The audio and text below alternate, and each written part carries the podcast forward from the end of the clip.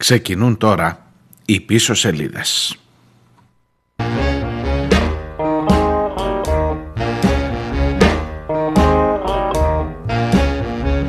Talking about you a main, always ready to go.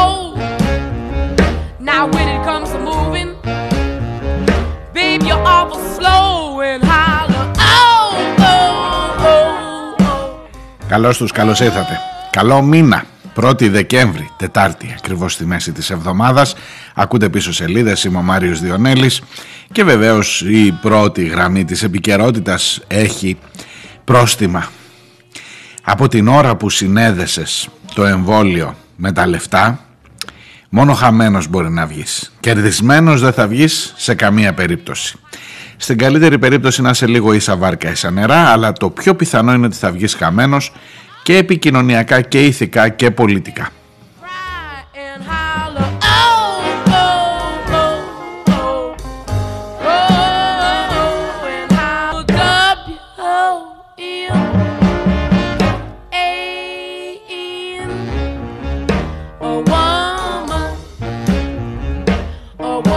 Λοιπόν, η είδηση από χθες, είμαι σίγουρος ότι την έχετε ακούσει, είναι οι έκτακτες ανακοινώσεις Μητσοτάκη ότι όσοι μέχρι τις 15 Ιανουαρίου οι άνω των 60 ε, ετών δεν έχουν κλείσει έστω το ραντεβού τους για εμβολιασμό 100 ευρουλάκια κάθε μήνα πρόστιμο από την ΑΑΔΕ και με το πολύ μεγάλο επιχείρημα ότι αυτά τα λεφτά θα πηγαίνουν για την ενίσχυση του Εθνικού Συστήματος Υγείας αυτού που του περικόπτουμε εμείς τις δαπάνες το θυμάστε 600 εκατομμύρια έχουμε κόψει από το Δημόσιο Σύστημα Υγείας για αυτή τουλάχιστον τη χρονιά.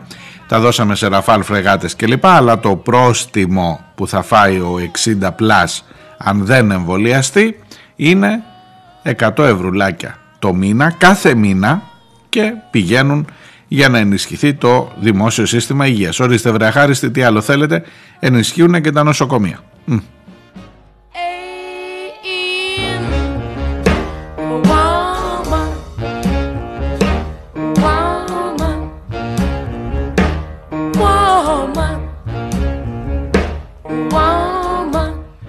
Ξέρετε, εγώ σήμερα λέω, λέω να ξεκινήσω σε αυτό το θέμα κάνοντας έστω και καθ' υπερβολή, χωρίς να το πιστεύω, αλλά ελάτε λίγο, αν, αν δεν σας κουράζω, ελάτε μαζί μου λίγο να κάνουμε μία παραδοχή, να διευκολύνουμε λίγο τη συζήτηση αυτή. Ε, θέλω να πω, να, να δεχτούμε, να δεχτούμε ότι σε αυτούς τους 520.000, 520.000 πολίτες, συμπολίτες μας άνω των 60 ετών που δεν έχουν εμβολιαστεί, κάτι πρέπει να κάνεις. Ελάτε να το δεχτούμε αυτό, γιατί όντως κάτι πρέπει να κάνεις και δεν το κάνω έτσι ως παραχώρηση τώρα στο Μητσοτάκι να πω και μια καλή κουβέντα. Ελάτε λίγο, ελάτε αν, αν έχετε την όρεξη και τη διάθεση και την υπομονή να ακολουθήσετε λίγο μια γραμμή σκέψης. Ε, με καλή διάθεση και με συγκατάβαση. Ξέρω ότι έχει γίνει χαμός από χθες και στο Twitter και σε αυτά και τα πρόστιμα και λοιπά και λοιπά και κράξιμο δικαίως, δικαίως. Αλλά σας παρακαλώ, σας παρακαλώ ειλικρινά.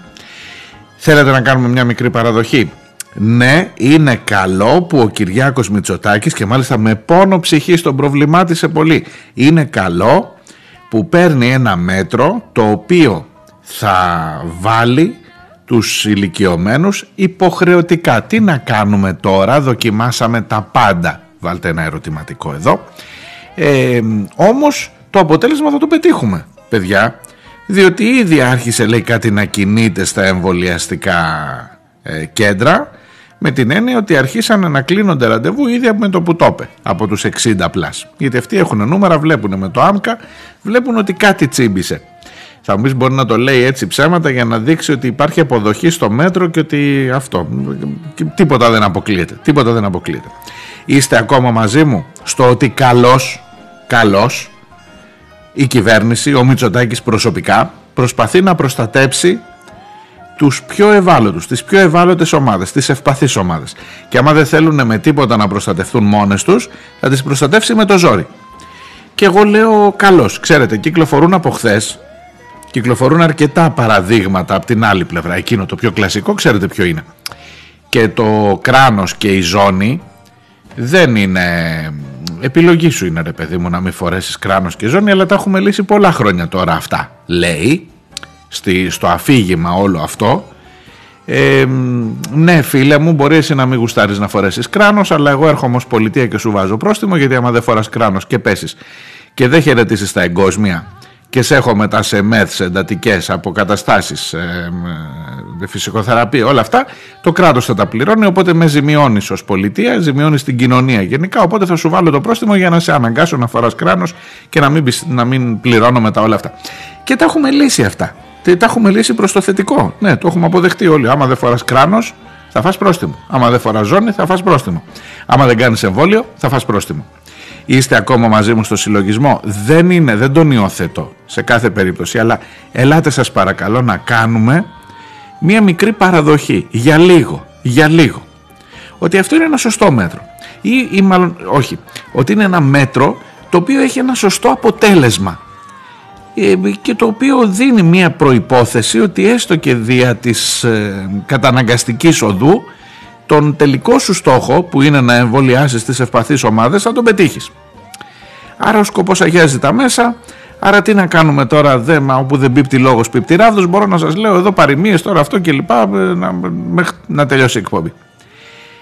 Ας δεχτούμε λοιπόν σας παρακαλώ ότι αυτό είναι ένα σωστό μέτρο που εξήγηλε χθες ο Κυριάκος Μητσοτάκης.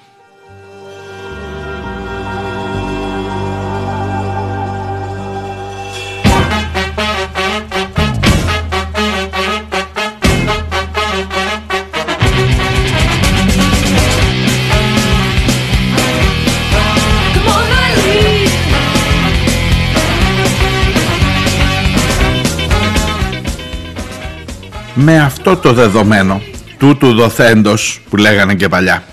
Έχω δύο βασικές απορίες. Δύο μόνο. Θέλω να μου εξηγήσεις ως Πρωθυπουργός, θέλω να εξηγήσεις σε αυτούς τους πολίτες εδώ που να εμένα με βλέπεις πάω να τους πείσω ότι καλά έκανες καλά έκανες. Κάνω τον ενδιάμεσο τώρα ε, ε θέλω να τους πείσεις ότι έχεις ένα σχέδιο για αυτό το πράγμα. Δηλαδή θέλω να απαντήσεις στο πώς είναι δυνατόν πριν από 15 μέρες και πριν από ένα μήνα και κάτι να μου έλεγες ότι δεν, να, να μου λες τότε ότι δεν πρόκειται να πάμε σε άλλους εμβολιασμούς γιατί, σε άλλους υποχρεωτικούς εμβολιασμούς γιατί η υποχρεωτικότητα δημιουργεί περαιτέρω αντιδράσεις. Και άρα φτάσαμε μέχρι εκεί, είπαμε σε αυτές τις δύο κατηγορίες, τους υγειονομικούς, τους εργαζόμενους στα γυροκομεία και τέλος. Άντε βάλαμε και στην ΕΜΑΚ, η οποία μάλλον ξεκάρφωτα την, την πλήρωσε στα ξεκούδουνα, γιατί κάπου έπρεπε να ξεκινήσουμε να κάνουμε μια πρόβα. Στην αστυνομία ούτε, για, ούτε λόγος. Αλλά τέλος πάντων τελειώσαμε εκεί με την υποχρεωτικότητα, βάλαμε και σε αναστολή 4.500 ανθρώπους από τον τομέα της υγείας, ακόμα οι θέσεις δεν έχουν καλυφθεί και μου έλεγες και στη Βουλή στη συζήτηση για την πανδημία με τον Τζίπρα. Και στην συνέντευξη στο Μέγκα με τον Πρετεντέρη και τη Ράνια Τζίμα μου έλεγες ότι δεν είναι η πολιτική μας από εδώ και πέρα υποχρεωτική εμβολιασμή. Και πρόσεξε να δεις δεν μου το έλεγες πριν από 6 μήνες.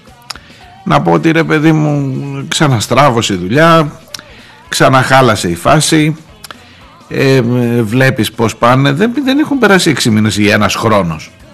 Έχουν περάσει 15 μέρες που να παρήφει δηλαδή θα ήμουν έτοιμος να το δεχτώ ότι νοιάζεσαι πραγματικά και πως το έπες έτσι με, με, με προβλημάτισε λέει προσωπικά με, με πόνο ψυχής κάπως έτσι το έπες δακρύβρεχτα πήρε την απόφαση αυτή. Θα ήμουν απόλυτα έτοιμος να το δεχτώ και να έρθω και σε εσάς εδώ σήμερα και να προσπαθήσω να σας πείσω ότι αυτός ο άνθρωπος έχει ένα σχέδιο ρε παιδί μου. Δηλαδή σε πήρε από, εκείνη, από εκείνο το σημείο και σε πάει στο άλλο το σημείο και ξέρει να σε πάρει πρωθυπουργός είναι που να πάρει ευχή το ψήφισες. άσε την ερώτηση τι ψηφίσατε.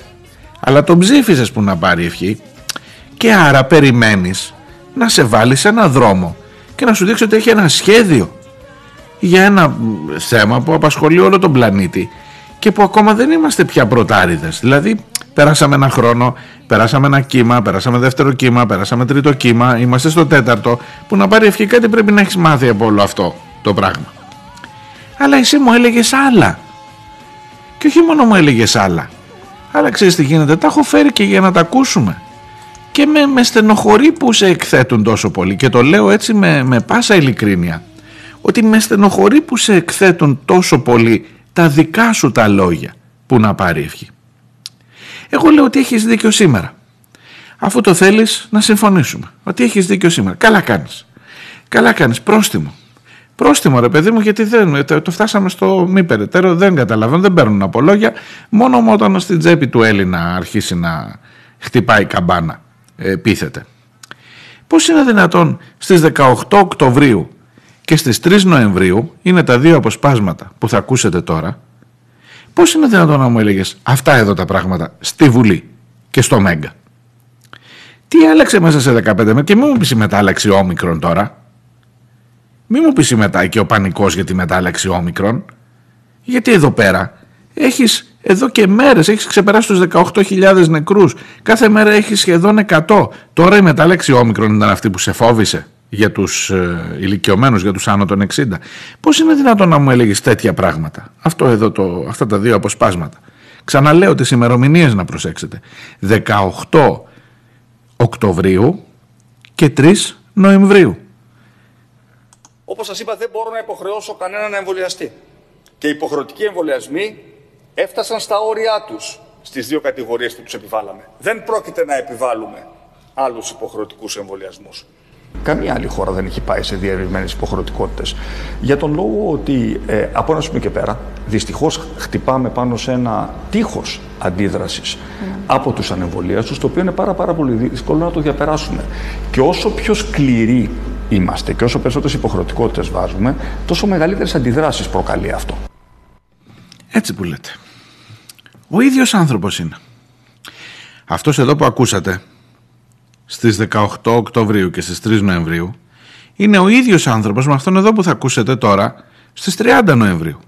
Στην προστασία λοιπόν ακριβώς των συμπολιτών μας, αυτών των συμπολιτών μας, στρέφουμε τώρα την προσοχή μας. Γι' αυτό το λόγο και ο εμβολιασμός τους καθίσταται στο εξής υποχρεωτικός. Διαφορετικά, κάθε μήνα θα επιβάλλεται διοικητικό πρόστιμο 100 ευρώ, το οποίο θα βεβαιώνεται άμεσα από την ΑΔΕ. Και με νόμο τα χρήματα αυτά θα συγκεντρώνονται σε ένα ειδικό ταμείο το οποίο θα χρηματοδοτεί τα νοσοκομεία μας.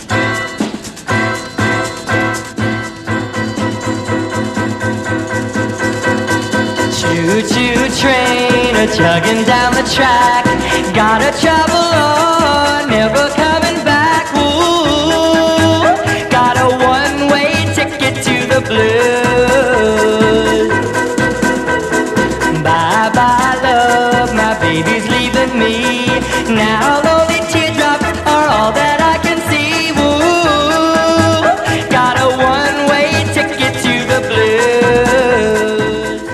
Δεν μπορεί που λες να ισχύουν και τα δύο μαζί αυτά. Δεν μπορεί να ισχύει ταυτόχρονα ότι όσο περισσότερες υποχρεωτικότητες βάζεις τόσο μεγαλύτερες αντιδράσεις συναντάς. Δηλαδή με την υποχρεωτικότητα που έβαλες τώρα θα συναντήσεις πιο, πιο μεγάλες αντιδράσεις. Άρα μια τρύπα στο νερό κάνεις αν ισχύει το πρώτο. Ούτε μπορεί να ισχύει το ότι δεν θα επιβάλλω άλλους υποχρεωτικούς εμβολιασμούς και μετά από ένα μήνα και κάτι να λες επιβάλλεται υποχρεωτικός εμβολιασμός και μάλιστα με την επιβολή προστίμου. Υπό την απειλή προστίμου. Δεν μου δείχνεις, σου είπα ξεκινάω από την αρχή θέλοντας να πιστέψω ότι αυτό έστω και με τον καταναγκασμό αφήνω έξω ανθρώπινα δικαιώματα, θέματα συντάγματος γιατί το κράνος δεν είναι το ίδιο με την ιατρική πράξη το εμβόλιο είναι ιατρική πράξη ακόμα και για μας που είμαστε υπέρ των εμβολιασμών κάτσε δεν είναι ακριβώς ίδια τα πράγματα εδώ του επιβάλλεις κάτι να κάνεις στο σώμα του το κράνος είναι, δεν, δεν, το, δεν μπαίνει μέσα στο σώμα του άλλου μπαίνει από πάνω στο κεφάλι ε, μου δείχνεις ότι πάει λίγο όπου φυσάει ο άνεμος ρε παιδί μου. Μου πάει λίγο ό,τι δείξει το δελτίο των δημοσκοπήσεων που έρχεται στο Μαξίμου. Μου πάει λίγο σε μια κατάσταση που είναι όπως λάχη. Όπως λάχη. Δεν πιστεύω ότι ένας πρωθυπουργός ξυπνάει με το, δηλαδή καθορίζονται οι αποφάσεις ενός πρωθυπουργού σε αυτή τη χώρα με το πώς ξυπνήσαμε σήμερα, με το πώς βλέπουμε ότι έρχεται το πράγμα και με το πόσο εύκολα μπορώ να κάνω μία κολοτούμπα. Θυμάσαι κατηγορούσες άλλον για κολοτούμπα, όχι ότι δεν τις έκανε και εκείνος τις κολοτούμπες.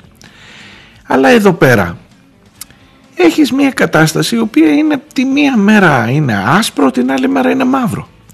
Δεν μπορεί να ισχύουν και τα δύο αυτά. Και έχω και άλλη ερώτηση, δεύτερη.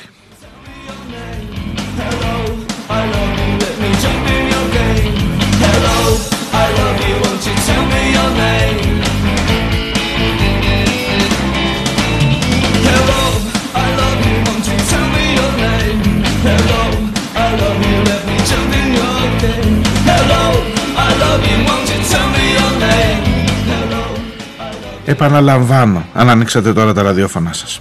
Είμαι στο mood, είμαι ειλικρινά ξεκινώ, ξεκινώ την κουβέντα από ότι το μέτρο είναι θετικό. Έστω για λίγο, για λίγο βρε παιδί μου, μη φωνάζεις, για λίγο, έλα να το δεχτούμε για λίγο. Για να δεις ότι υπάρχουν άλλα πράγματα που, που είναι να σε βγάλουν από τα ρούχα σου ε, εκτός από το ίδιο αυτό καθ' αυτό το μέτρο του προστίμου των 100 ευρώ στους άνω των 60 αν δεν εμβολιαστούν μέχρι 16 Ιανουαρίου. Και έρχομαι στην ημερομηνία, στις 16 Ιανουαρίου. Εδώ είναι η δεύτερη ερώτηση. Ξεκινώ ως δεδομένο ότι θέλεις να προστατέψεις αυτούς τους ανθρώπους και θέλεις γρήγορα να τους βάλεις σε μια διαδικασία.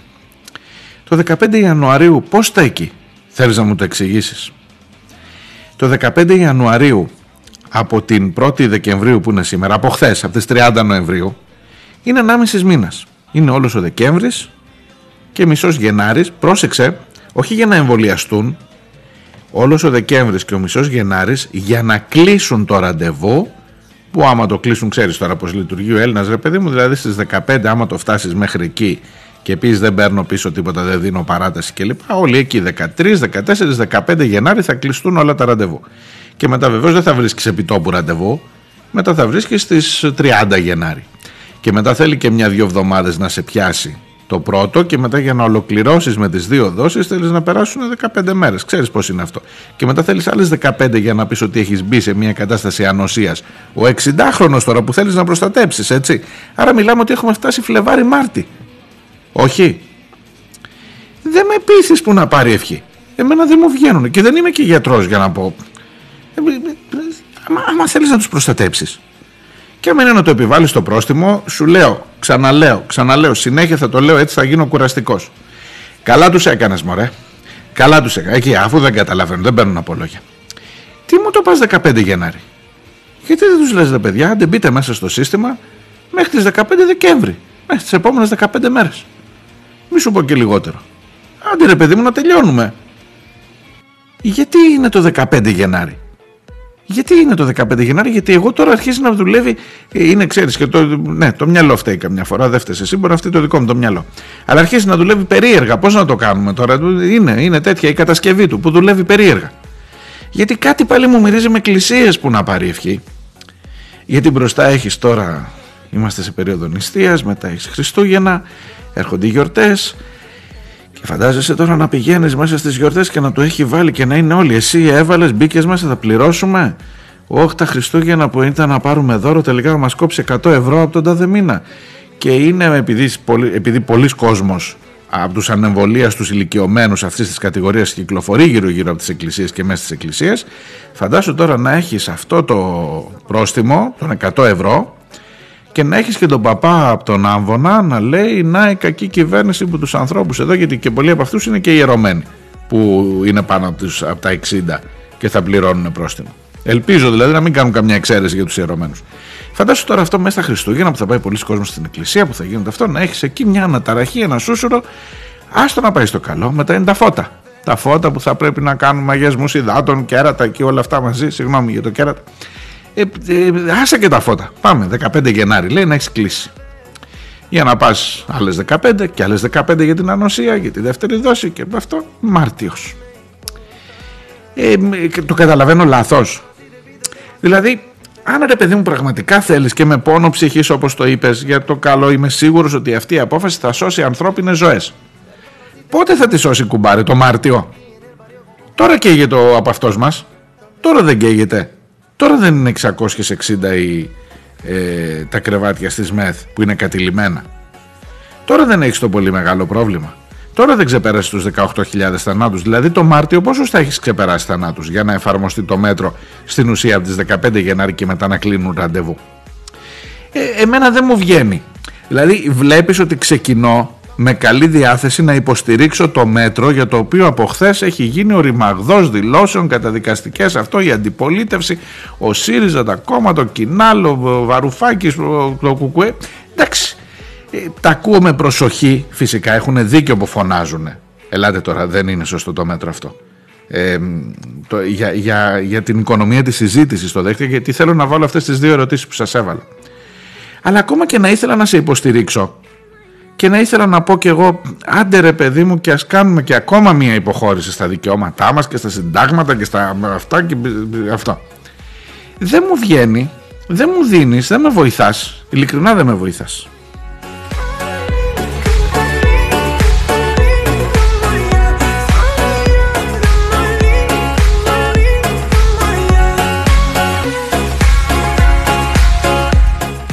Κάτσε μισό λεπτό. Μου είπες εχθές ότι από τους 580.000 ήταν ένα ενδιαφέρον στοιχείο αυτό. Έχεις 580.000 ανθρώπους άνω των 60 σε αυτήν εδώ τη χώρα εκ των οποίων 580.000 που είναι ανεμβολίαστοι, δεν είναι οι άνω των 60 τόσο, είναι παραπάνω φυσικά, οι ανεμβολίαστοι άνω των 60, στο Νοέμβριο που πέρασε, μέσα στο Νοέμβριο εμβολιάστηκαν ε, περίπου 60.000. Άρα σου περισσεύουν 520.000. Μάλιστα. Και για να πιάσεις αυτούς τους 520.000 να τους εμβολιάσεις, θέλεις πόσο καιρό, για πες, γιατί προσπαθώ να καταλάβω γιατί δίνεται ο χρόνος αυτός μέχρι τις 15 Γενάρη. Δεν προλαβαίνεις. Κάτσε, εγώ έχω καταλάβει ότι έχεις βάλει ένα στόχο 20.000 τη μέρα εμβολιασμούς. Ε, λες, μέχρι τώρα είμαστε στους 5, 15, εκεί να φτάσουμε τους 20.000 εμβολιασμούς τη μέρα για να είμαστε καλά. Εντάξει, άμα έχεις 500.000 δια 20.000, ξέρω εγώ, σε πόσο κάνει. Για πες και εσύ που είσαι πιο καλός στα μαθηματικά. 500.000, 520.000 σου βάζω εγώ. Δια 20.000 μας κάνει 26 μέρες. Δηλαδή μέσα σε ένα μήνα θα τους έχεις τελειώσει. Και μάλιστα το είπε, το είπε για να μην τον αδικούμε, κατά προτεραιότητα. Δηλαδή, αν εγώ πούμε 45 δεν έχω εμβολιαστεί και θέλω τώρα να πάω να εμβολιαστώ, όχι, τώρα έχει προτεραιότητα ο 60. Και πολύ καλά θα κάνει. Αυτό είναι σωστό. Θα ήθελες 25 μέρες ξεκινώντας, αν έλεγες μέσα στο επόμενο δεκαήμερο, παιδιά, άντε κλείστε το ραντεβού να τελειώνουμε. Μέχρι τα Χριστούγεννα θα τους είχε εμβολιάσει όλους. Άντε, μέχρι τα φώτα. Γιατί το καθυστερείς, γιατί πάει παρακάτω. Δεν έχω καταλάβει. Για να μην σου πω για το πόσους κανονικά μπορούσες να εμβολιάζεις. Θυμάστε έναν κύριο εκεί, ένα Γιωργαντά, το έχω ξαναβάλει αυτό στην εκπομπή. Το θυμάστε, θέλετε να το ακούσετε. Κάποτε λέγαμε θα κάνουμε 2,5 εκατομμύρια εμβολιασμούς το μήνα. Το θυμάστε αυτό; Για πάρτε μια ιδέα. Το κοντέρ τι θα γράφει 30 Ιουλίου; Ε, μπορεί να γίνονται περίπου 3 εκατομμύρια, μπορούμε να φτάσουμε τα 3 εκατομμύρια εμβολιασμούς το μήνα. Το μήνα. Έχουμε ήδη 3 εκατομμύρια 100 βεβαίως. Και μπορούμε να φτάνουμε 2 εκατομμύρια 700 με 2 εκατομμύρια 800 εμβολιασμούς το μήνα. Καθώ και διαθεσιμότητα εμβολίων υπάρχει, όπως ξέρετε. Μάλιστα. Αλλά ταυτόχρονα και η εμβολιαστική αλυσίδα πραγματικά λειτουργεί πάρα Μάλιστα. πολύ καλά και αξίζουν συγχαρητήρια σε όλους αυτούς τους υγειονομικούς που τέτοιες μέρες βρίσκονται στα εμβολιαστικά κέντρα και προσφέρουν τις ποιοτικές υπηρεσίες τους σε όλους τους Έλληνες Μάλιστα. πολίτε.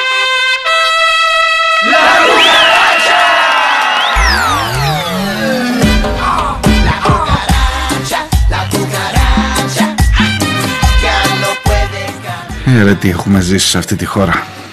Αυτός ήταν ο Γιωργαντάς, υπουργός ε, αναπληρωτής διοικητικής, αυτός εκεί πώς τα λένε αυτά. Ε, πρωτομαγιά ήταν που μας πέρασε στον Αυτιά που έλεγε μπορούμε να κάνουμε 2,8 εκατομμύρια εμβολιασμούς το μήνα και τώρα έχουμε μισό εκατομμύριο μισό εκατομμύριο εμβολιασμούς στους 60 πλάς και πρέπει να τους πάμε να τους δώσουμε περιθώριο 15 μέρες γιατί βεβαίως δεν έχει και κόσμος στα εμβολιαστικά κέντρα έχω και γι' αυτό να σας πω. Και έχει φύγει κόσμος από εκεί. Και άρα και να πηγαίναν τώρα όλοι πάλι θα έχεις πρόβλημα. Διάλειμμα μικρό και έρχομαι γιατί η υπόθεση αυτή σηκώνει πολύ κουβέντα ακόμα. Te juro,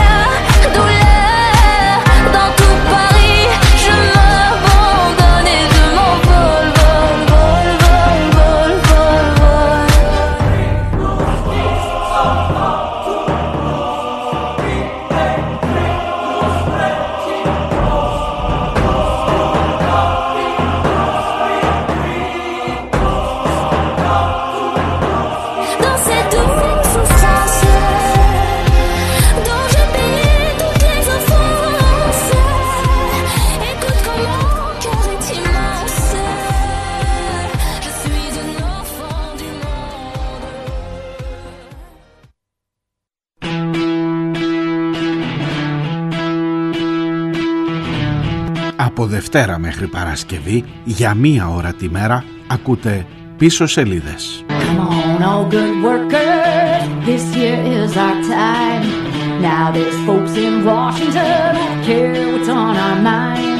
Είμαι ο Μάριος Διονέλης και νομίζω πως οι σημαντικές ειδήσεις είναι γραμμένες στα ψηλά, στις πίσω σελίδες της επικαιρότητας σε αυτές που σε κάνουν να αποφασίσεις με ποιους πραγματικά είσαι.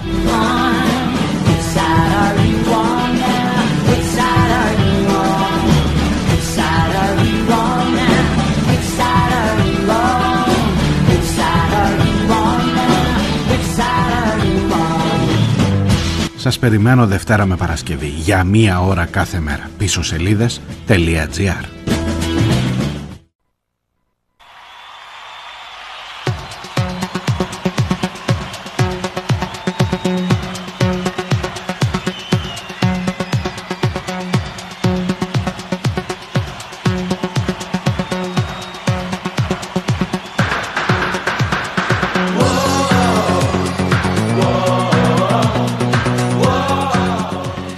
Ακούτε πίσω σελίδες, είναι Τετάρτη και 1η ο Δεκέμβριος. Καλό μήνα και πάλι. Πίσω σελίδες.gr είναι το site της εκπομπής. Είμαι ο Μάριος Διονέλης και η εκπομπή σήμερα είναι μια, έχει μια απεύθυνση μέσα της προς τον ίδιο τον Πρωθυπουργό.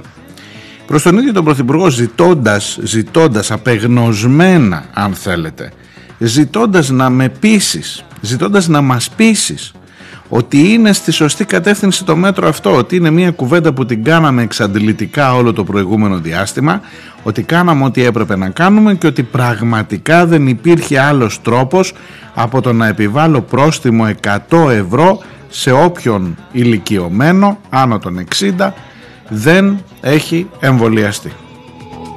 didn't come with any satisfaction guarantee.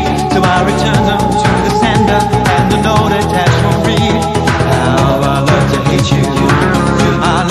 hate you. I love to hate you. I love to hate you.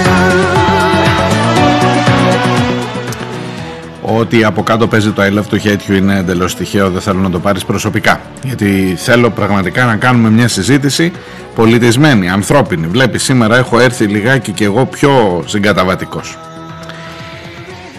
Άλλες ερωτήσεις τώρα. Δεν μου λες κάτι.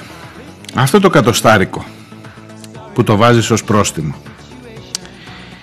Είσαι σίγουρος ότι είναι το ίδιο επώδυνο για όλους τους πολίτες ή πάλι ακόμα και στο, ταξι, και στο πρόσημο και στο, και στο πρόστιμο υπάρχει ταξικό πρόσημο; Διότι ο ανεμβολίαστος που παίρνει σύνταξη δυο χιλιάρικα υπάρχουν και τέτοιοι δεν είναι όλοι χαμηλού μορφωτικού επίπεδου μπορεί να είναι αλλά οικονομικού επίπεδου δεν είναι όλοι χαμηλού ε, ο ανεμβολίαστος που παίρνει δυο χιλιάρικα το κατοστάρικο εντάξει εντάξει σου λέει δεν βαριέσαι. Εγώ θα κάνω του κεφαλιού μου. Αλλά ο άλλος που παίρνει 4 εκατοστάρικα και 5 είναι το 1 τέταρτο της σύνταξης που να πάρει ευχή. Άρα λοιπόν ακόμα και στο πρόστιμο, ακόμα και στην, ε, πώς να σου το πω, στην ξεροκεφαλιά δεν είμαστε όλοι το ίδιο απέναντι στο κράτος. Δεν, είμαστε, δεν ξεκινάμε όλοι από την ίδια βάση. Και αυτό εσύ δεν μπορεί να κάνεις ότι δεν το βλέπεις ρε παιδί μου. Θα μου πεις τι θα κάνεις εσύ; Αν ήθελες να βάλεις ένα πρόστιμο να πηγαίνει ε, ποσοστό επί της φορολογικής δήλωσης και να σου κρατάει ένα από αυτό που να, να τσούζει δηλαδή αναλόγως, αντιστοίχως με τα εισοδήματα. Εγώ θα έλεγα καλύτερα να μην μπαίνουμε στη λογική των προστήμων. Γιατί από την ώρα που μπήκες να βάλεις δίπλα-δίπλα στη ζυγαριά το εμβόλιο με τα λεφτά και το έχεις ξανακάνει την άλλη φορά έδινες λεφτά στους πιτσιρικάδες. Θυμάσαι για να πάνε διακοπές. Και πηγαίνετε παιδιά και πάρτε και το πας και με την πρώτη δόση μόνο δεν υπάρχει θέμα παρόλο που οι γιατροί φώναζαν ότι δεν αρκεί η μία δόση για να έχεις ανοσία. Και πηγαίνανε στη Μύκονο και στη Σαντορίνη και γινόταν χαμός μες το καλοκαίρι. Παρ' όλα αυτά εσύ τους έδινες ε, δωράκι και πάλι συνέδεσες από την ανάποδη τώρα το θέμα του εμβολίου με το θέμα της ε, ανταμοιβής, της χρηματικής ανταμοιβής και τώρα το συνδέεις με το θέμα της χρηματικής ποινής και μόνο που περνάς αυτό το ποταμάκι και κάνεις αυτή τη σύνδεση έχεις χάσει επικοινωνιακά, ηθικά, πολιτικά κατά την ε, ταπεινή μου γνώμη.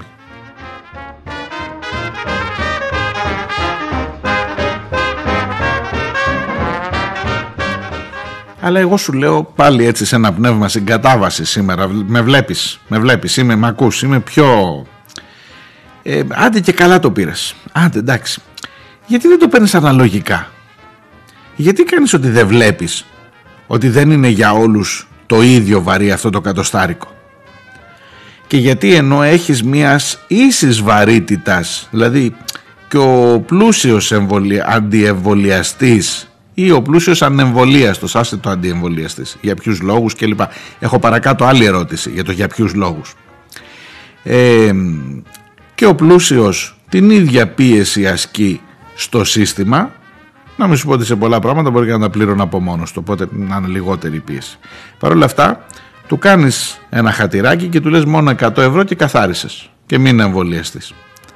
Ενώ στον φτωχό μη εμβολιασμένο ή αντιεμβολιαστή, ψεκασμένο σου λέω, πες τον όπως θέλεις, τον, τον πατάς στο γόνατο, στο, στο λαιμό με το γόνατο.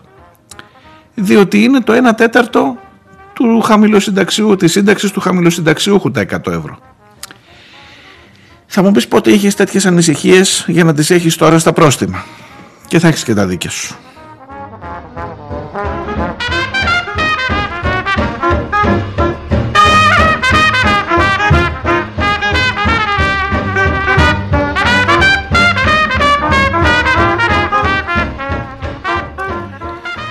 Ερώτημα τέταρτο, πέμπτο, πού έχω φτάσει; Κρατάτε κι εσείς λίγο λογαριασμό.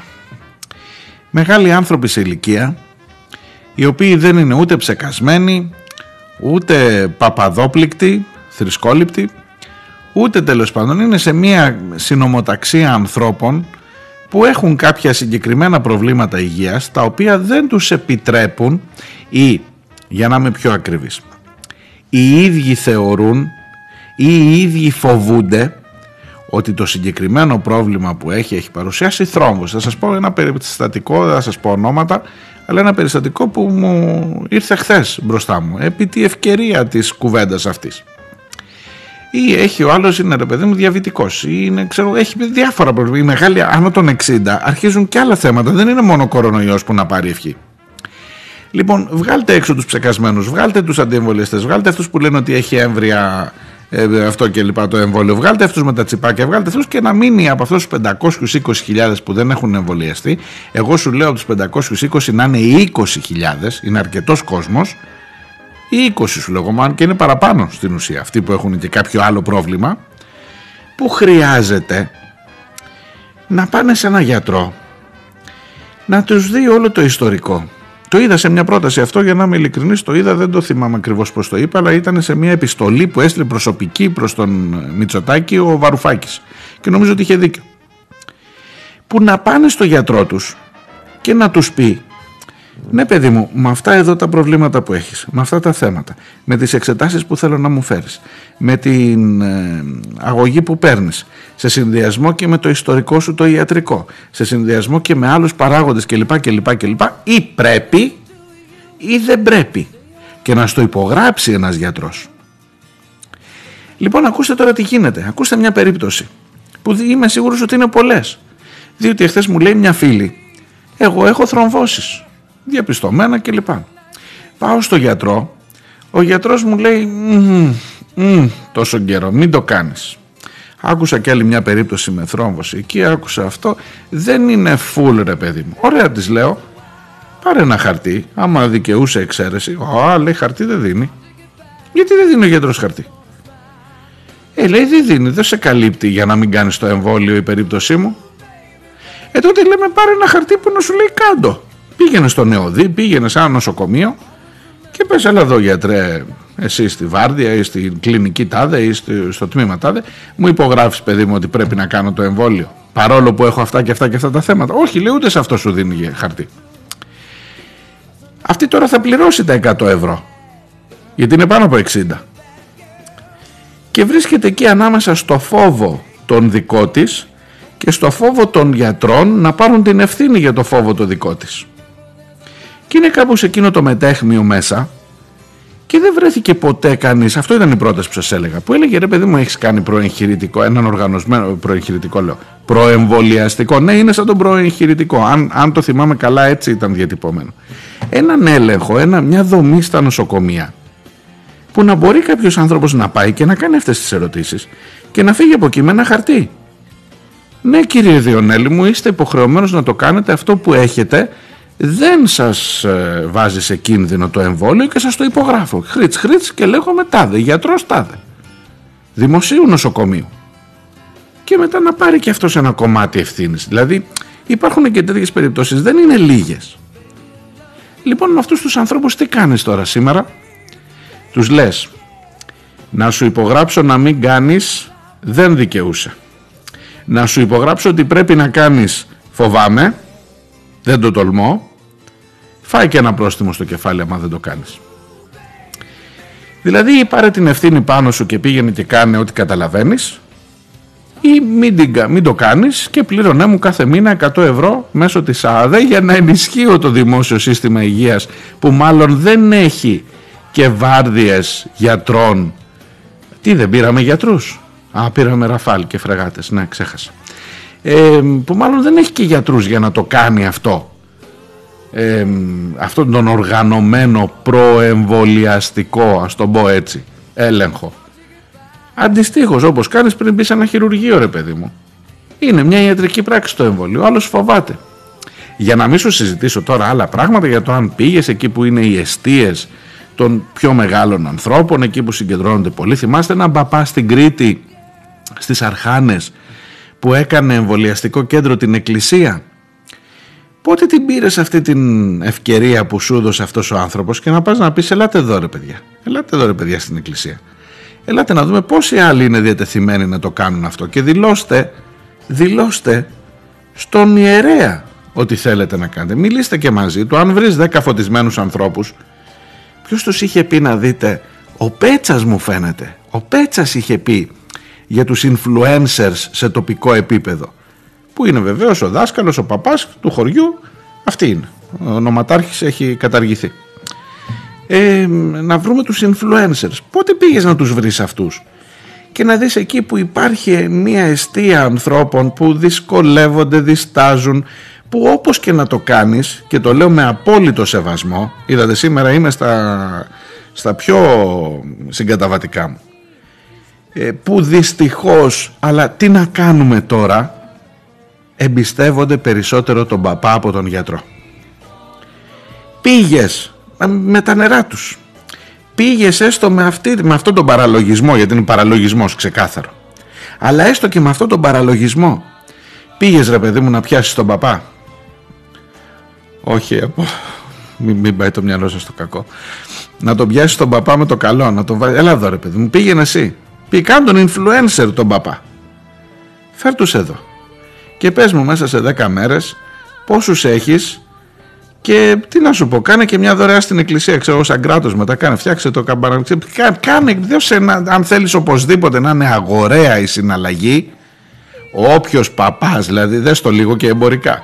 Όποιος παπάς φέρει τους περισσότερους εμβολιασμένους, τους περισσότερους για να εμβολιαστούν μέσω του αυτού, να έχει και ένα μπόνους, ξέρω εγώ. Ε, λέω, ιδέες ρίχνω. Ε, Να σου πω κάτι.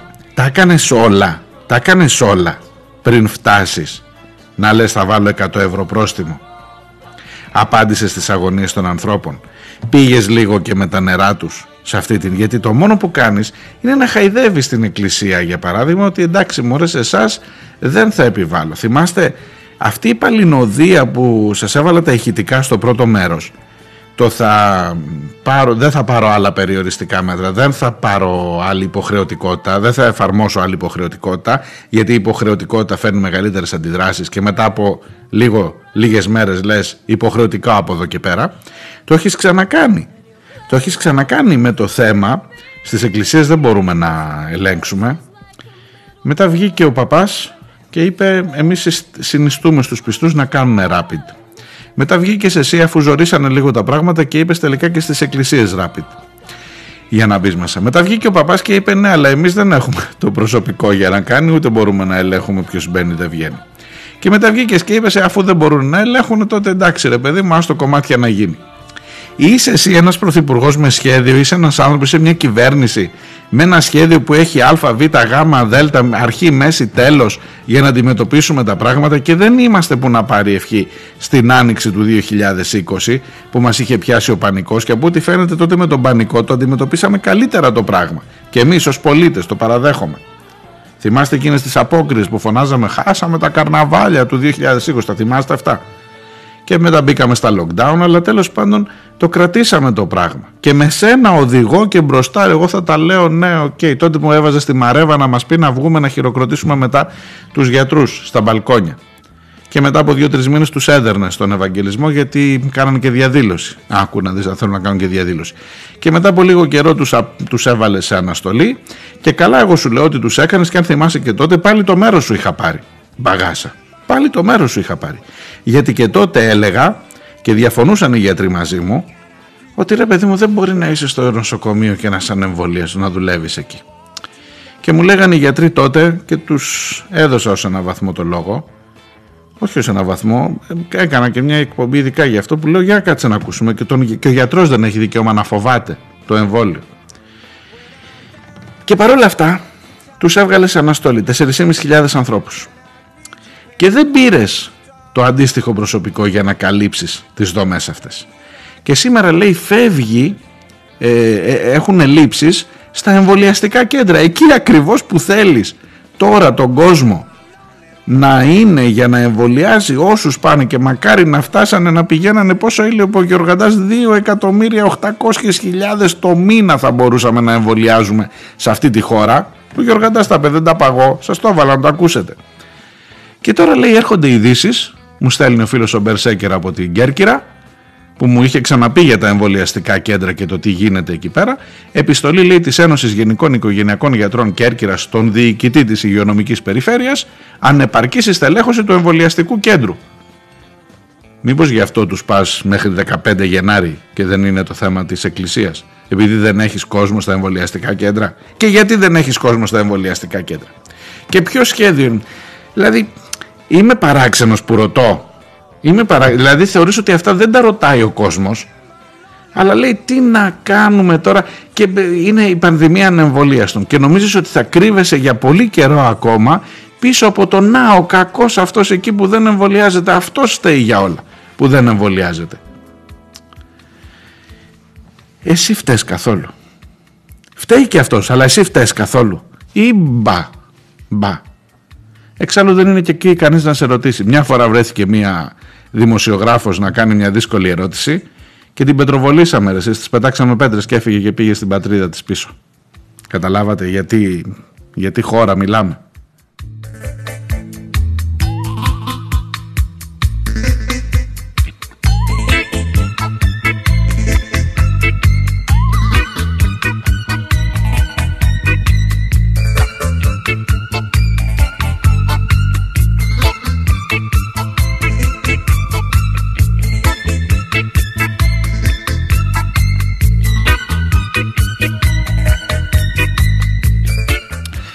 Ερωτήσεις, ερωτήσεις, ερωτήσεις. Ξέρεις πόσες θα είχα, χιλιάδες. Χιλιάδες, δεν φτάνει η εκπομπή.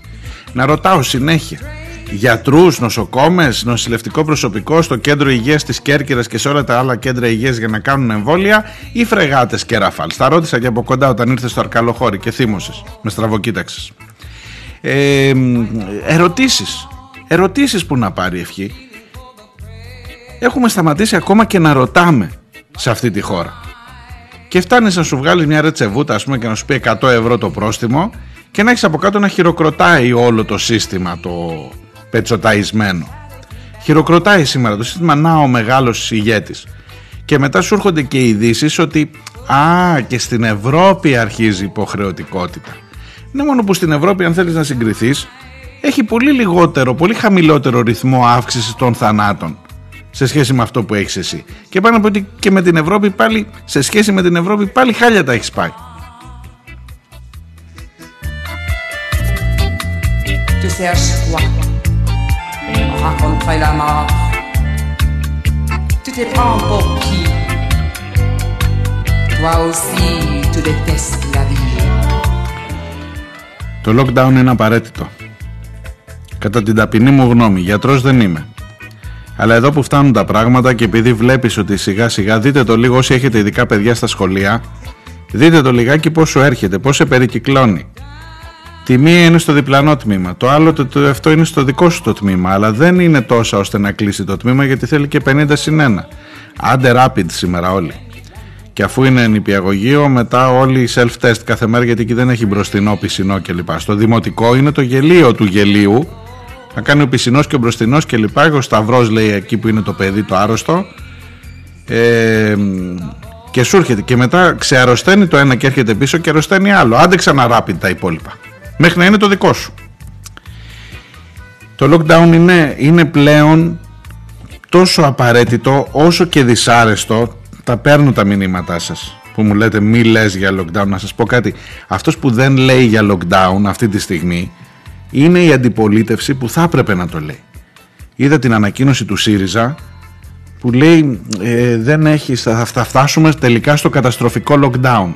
Καταστροφικό είναι, ναι, χρειάζεται ή όχι. Και διαβάζω και τις άλλες ανακοινώσεις που σας έλεγα και του Κουκουέ και του Μέρα, του Βαρουφάκη και του Κινάλ Κανείς δεν λέει ότι χρειάζεται το lockdown. Γιατί δεν έχετε το θάρρος να το πείτε αυτή τη στιγμή; Γιατί δεν έχετε το θάρρος; Όταν θα φτάσουμε εκεί, ναι πάλι ο Μητσοτάκης θα το, θα το χρεωθεί. Και καλώς θα το χρεωθεί ο Μητσοτάκης γιατί και το lockdown αποτυχία θα είναι. Θα δείξει ότι τα πήγε χάλια. Χρειάζεται για να σώσεις ζωές. Ακόμα και αν παραμερίσουμε λίγο, κύριοι της αντιπολίτευσης, ακόμα και αν παραμερίσουμε λίγο την κριτική και την ευκαιρία, είπε χθες ο Μητσοτάκης, ε, ίσως κάποιοι χερέκακα μιλούν για lockdown περιμένοντας να γίνει για να κατηγορήσουν την κυβέρνηση. Εγώ λέω ότι θα έπρεπε να έχουμε πιο πολύ θάρρος και στην αντιπολίτευση. Χρειάζεται ή δεν χρειάζεται. Βγες να το πεις στον κόσμο. Ακόμα και αν το μηντιακό σύστημα σου επιτεθεί να σε κατασπαράξει, τουλάχιστον να έχεις πει ότι αυτή τη στιγμή δεν υπάρχει άλλος δρόμος, δυστυχώς, έτσι όπως πάνε τα πράγματα. Έχεις φτάσει τους 18.000 νεκρούς, εκ των οποίων η, ε, η συντριπτική πλειονότητα είναι μέσα στον τελευταίο χρόνο. Πέρυσι τέτοιο καιρό, το ξαναλέω, πέρυσι τέτοιο καιρό, το Νοέμβριο, όταν μπαίναμε στο άλλο lockdown, είχαμε 800, 1000 θανάτους συνολικά και τώρα έχεις 18.000. 18.000 ενώ πέρυσι είχες χίλιους, το καταλαβαίνεις.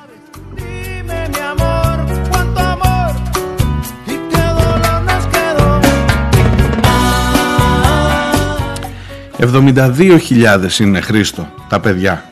Με ρωτάει, μου λέει, δεν, δεν άκουσα το νούμερο ακριβώς πόσα είπες. 72.000 παιδιά έχουν κολλήσει κορονοϊό από τις 13 Σεπτεμβρίου που άνοιξαν τα σχολεία. Και το νούμερο δεν είναι σταδιακά μέσα από το Σεπτέμβρη μέχρι τώρα. Ήταν λίγο το Σεπτέμβρη, άντε λίγο λίγο παραπάνω και ήταν δραματικά μεγαλύτερο το Νοέμβριο. Και ακόμα κάνει καλό καιρό. Α, τώρα αρχίζει και χαλάει λίγο. Είδατε τι γίνεται. Το Δεκέμβρη θα κλάψουνε μανούλες. Τι να λέμε τώρα. Διότι τα πράγματα ζορίζουν. Δεν θα έχεις και κλειστά παράθυρα, θα κάνει κρύο, θα είμαστε και όλοι μέσα. Δεν υπάρχει αυτή τη στιγμή άλλος δρόμος. Δυστυχώς.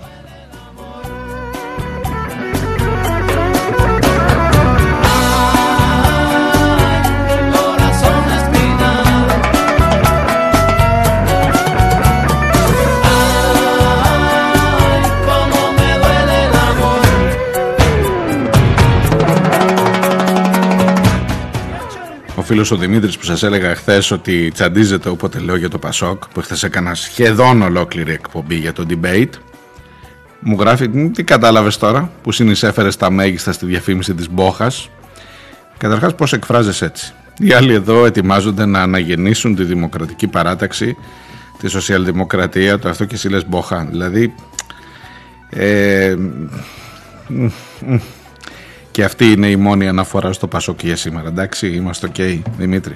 Πάλι φίλοι, εντάξει; Cómo me duele el olvido.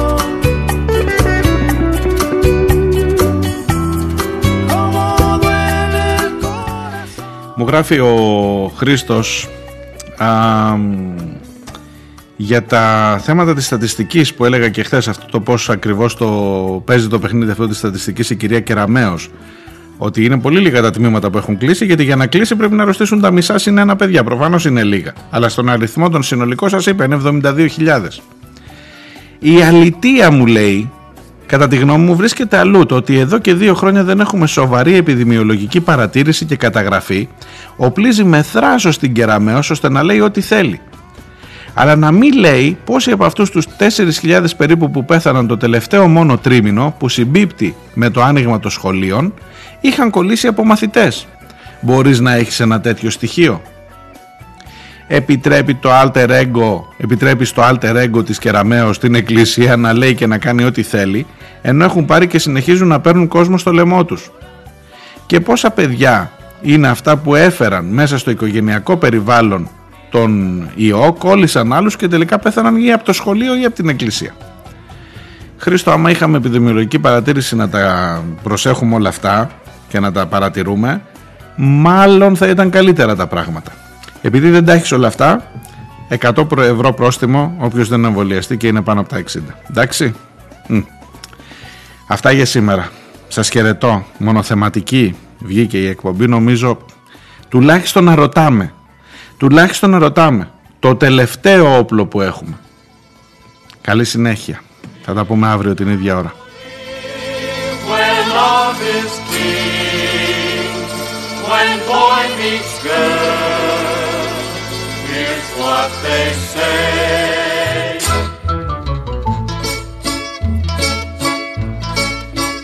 When the moon hits your eye like a big pizza pie, that's amore. When the world seems to shine like you've had too much wine, that's amore. Bells will ring, ting-a-ling-a-ling, ting-a-ling-a-ling, and you'll sing Vita Bella. Hearts will play tippy-tippy-tay, tippy-tippy-tay, like a guitar. When the stars make you drool just like a pasta fazool, that's amore. When you dance down the street with a cloud at your feet, you're in love. When you walk in a dream, but you know you're not dreaming, signore. Scusa me, but you see, back in old Napoli, that's amore.